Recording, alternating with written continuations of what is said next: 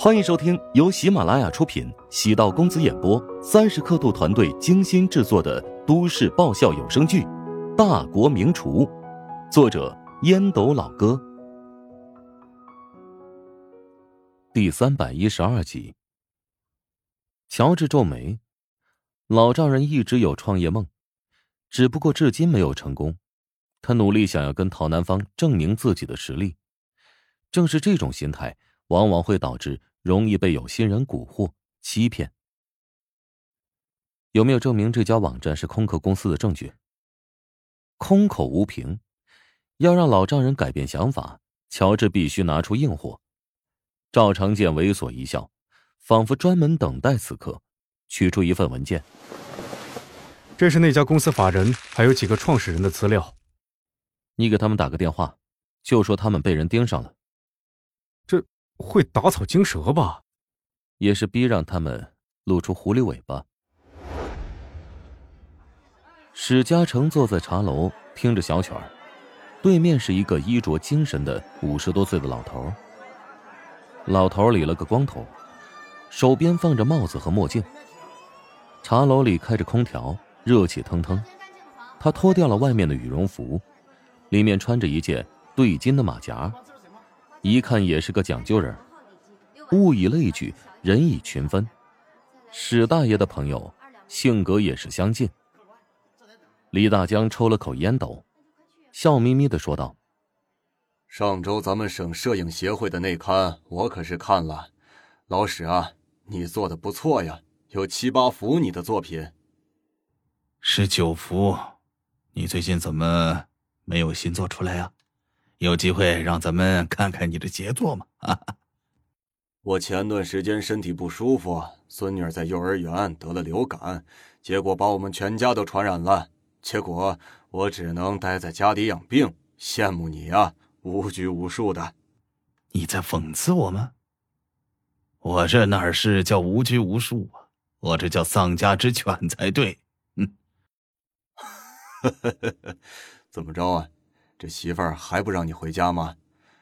我劝你一句呀，服个软，说几句好听的话嘛。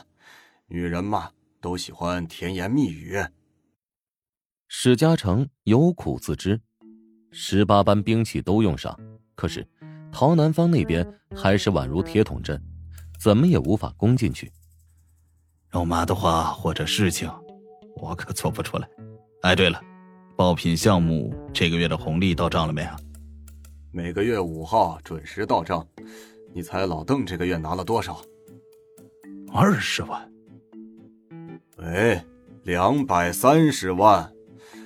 他前几天增持了股份，现在是爆品的大股东，每个月的分红比例自然要高很多。啊，比不了啊，他实力雄厚啊。李大江知道史家成将老邓。视作死对头。那老邓名义上是摄影协会的会员，但拍摄的东西大多是歪门邪道。老邓常和其他几个老不休，凑钱雇佣年轻的小姑娘当模特，在酒店开个房间，拍摄出来的那些不雅照片，哪能叫做艺术？李大江还是欣赏史嘉诚，虽然行事风格很浮夸，但拍出来的作品还是很有含金量的。比如深入西江雪山拍摄的那几张自然照片，李大江当时看了之后深受触动。李大江瞟了一眼史嘉诚，笑道：“他哪有你实力雄厚啊？只不过他敢破釜沉舟，卖掉了中山路的五套商品房，全部压在爆品项目上，一切有价值。按照现在的回报率，最多两年便能回本了。”史嘉诚皱眉。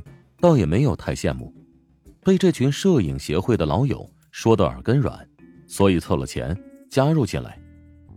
投资有风险的道理，他还是心知肚明的。老李，怎么突然又可以增持股份了呢？当时不是跟咱们说，股份只拿出百分之二十，而且全部都已经被认购完毕了吗？回报率这么高，我有点担心啊。这。会不会是庞氏骗局啊？你想多了。参加过那么多次会议，公司的实力你也亲眼目睹，团队合伙人都很年轻，有足够的资历，还在央视打广告。你觉得骗子会做的这么大吗？老邓是遇到机会了，有人退出，他能加大投资的。现在啊，很多人投门无路呢。史嘉诚跟李大江还有那个老邓，都曾经参观过公司的总部。公司租赁了整整一栋楼，共有三四百号人。史嘉诚其实也下了血本，他名下还有两套房，其中一套自住，还有一套则抵押给了银行。只不过七八百万的投资收益，每个月也就几十万，跟老李还有老邓投入好几千万相比，简直不值一提。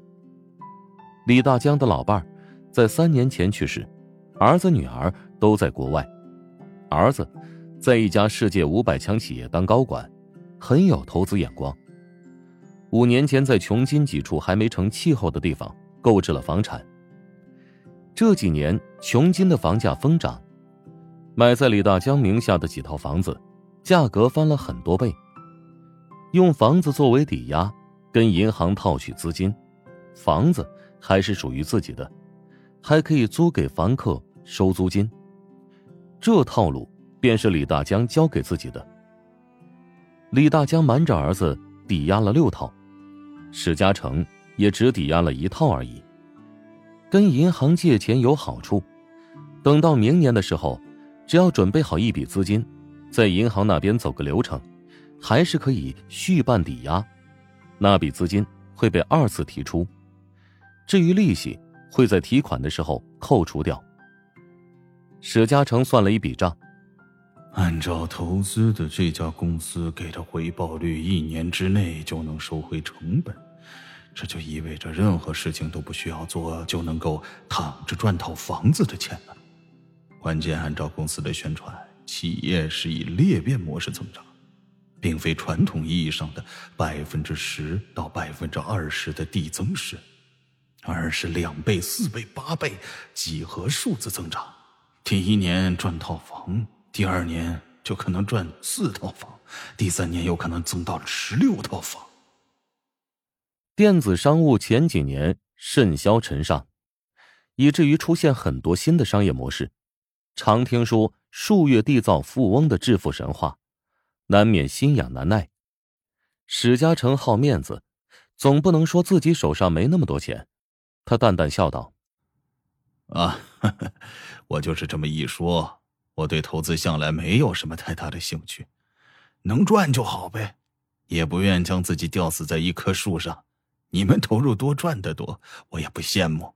想让我多投资，风险系数太大的事情，我呢也不稀罕干。”李大江微微一怔，被史嘉诚那居高临下的口气弄得挺难受的，暗自好笑。你装模作样，我懒得揭穿你。谁不知道你史嘉诚现在的真实情况，也就是个空壳子。虽然史嘉诚是个空壳子，但怀香集团货真价实。史嘉诚若是和陶南方离婚，分到手的钱，那可就不是开玩笑的，瞬间成为百亿富豪。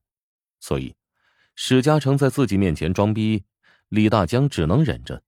谁让史嘉诚有个牛掰的媳妇儿呢？只是隐藏属性一直没有被激活而已。其实，史嘉诚从来没有想过自己跟陶南方离婚，然后分一笔巨额财产。这辈子，除非面临生死，否则绝对不会主动跟陶南方提离婚。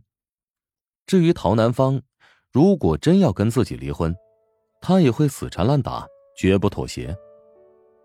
史嘉诚知道陶南方为何对自己失望。前几次的投资每次都很失败，让陶南方很心寒。史嘉诚也不知道为什么，别人走的路一帆风顺，自己走的路却是如此艰辛。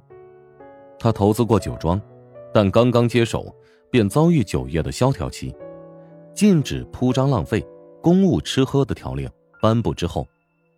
原本年收入过亿的渠道被彻底击垮，加上他自己对运营不熟悉，下面的经理人纷纷跳槽到其他竞争对手的阵营。面对连续两年亏损，他只能低价转手出去。陶南方当时还在创业期，为了满足史嘉诚的投资欲望，将酒楼一年的利润全都搭了进去。他投资过煤矿，一开始赚了两个月的钱，结果工地出了事故，合伙人看到势头不对，卷款逃到了国外。他作为责任人之一，被抓到局子里吃了两个多月的牢饭。在陶南方的斡旋下，虽然被捞出来了，但是投资的钱颗粒无收。本集播讲完毕，感谢您的收听。如果喜欢本书，请订阅并关注主播。喜马拉雅铁三角将为你带来更多精彩内容。